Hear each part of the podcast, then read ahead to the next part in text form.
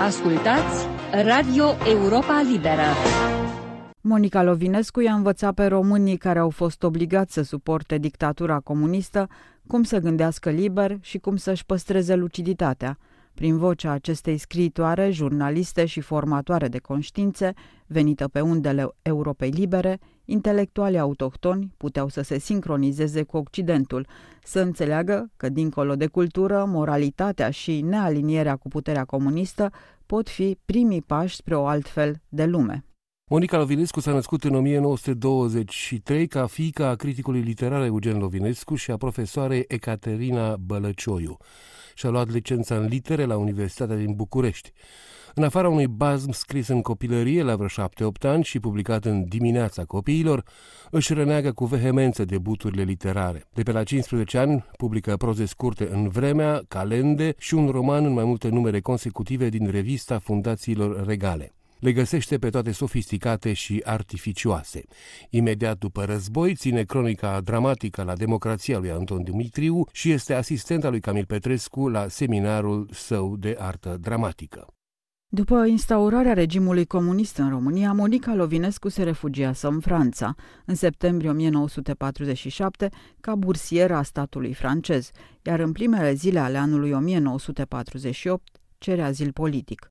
O tragedie care avea să o marcheze pe Monica Lovenescu pentru toată viața a fost arestarea, condamnarea, întemnițarea și în cele din urmă uciderea mamei ei, Ecaterina, în gulagul românesc. Singura ei vină, între ghilimele, a fost refuzul de a colabora cu regimul stalinist pentru a o influența, între ghilimele din nou, pe fica ei de la Paris.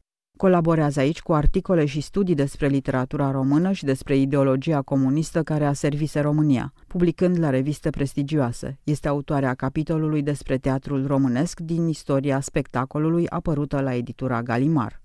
Din 1951 până în 1974 colaborează la emisiunea în limba română a radiodifuziunii franceze și la redacția centrală a emisiunilor pentru Europa Răsăritană. Începând din anii 1960, colaborează împreună cu soțul ei, scriitorul Virgil Ierunca, la Radio Europa Liberă, unde avea două emisiuni săptămânale, Actualitatea culturală românească și Teze și antiteze la Paris, programe care au avut o puternică influență în viața culturală a României, privată de informația asupra evenimentelor culturale și politice din Occident. În 1977, în ajunul sosirii la Paris a lui Paul Goma, pentru a cărui eliberare militase, Monica Lovinescu a fost agresată fizic în curtea locuinței sale de la Paris de doi agenți palestinieni trimiși de securitate la ordinele lui Nicolae Ceaușescu. Este transportată în stare de comă la spital. Cinci zile mai târziu părăsește spitalul în ciuda recomandărilor medicilor pentru a participa la conferința de presă lui Paul Goma la televiziunea franceză și pentru a denunța agresiunea la microfonul Europei Libere. După 1989, editura Humanitas a publicat atât texte difuzate la Radio Europa Liberă, cât și o parte din memoriile și jurnalele Monica Lovinescu. După căderea cortinei de fier, scriitoarea a militat pentru un proces al comunismului care să repună în ordine morală societatea autohtonă. Monica Lovinescu a rămas poate cea mai importantă voce a spiritului liber din cultura românească, deși nu i s-a oferit locul central pe care îl merita. A încetat din viață după o lungă suferință pe 21 aprilie 2008. În acea zi, postul de Radio Europa Liberă i-a dedicat un program, In Memoriam, care a început cu o mărturisire făcută de Monica Lovinescu într-un interviu acordat postului nostru de radio în 1998. Vă invităm să ascultați acum această mărturisire, care va fi urmată de vorbele lui Gabriel Iceanu la dispariția Monicăi Lovinescu.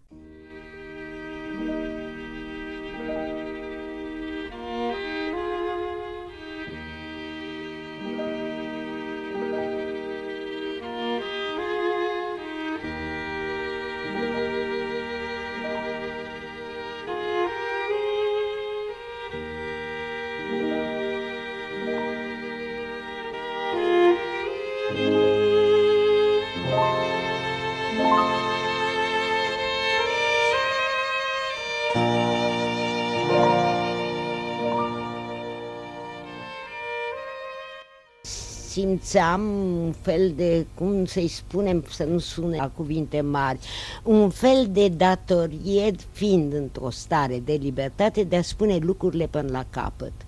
Am uh, făcut, cred, un fel de uh, critică de, de compensație, un fel de critică de context.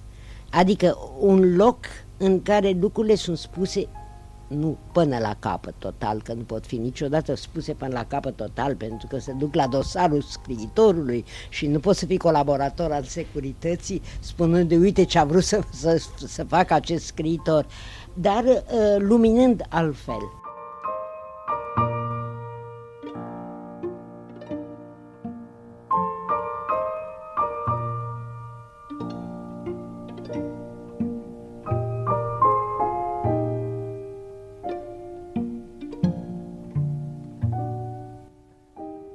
Monica Lovinescu, de ale cărei vorbe la Europa Liberă s-au agățat sute de mii de oameni înainte de 1990, a murit în stil românesc, înconjurat adică de ignoranța, indiferența și uitarea noastră. În ultimii ani, cât a stat literalmente țintuită la pat, telefonul încetase aproape să sune, iar cărțile memorabile apărute în acest răstimp în țară au făcut obiectul unui interes mediocru. De la un moment dat încolo, românii n-au mai avut nevoie pur și simplu de Monica Lovinescu.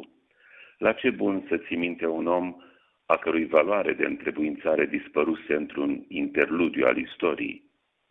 Cu fiecare moarte ilustră îmi spun că avem un adevărat har în a ne sabota sistematic istoria.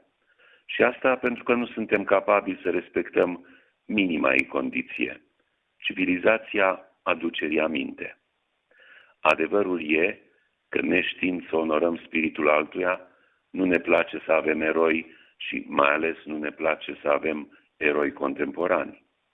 Românii preferă să-i uite pe cei care le-au dăruit ceva esențial din viața lor, deoarece dispărându-le simțul comunitar, așa cum nu mai cred în jerfă, cred că e mai bine să nu datorez nimic nimănui.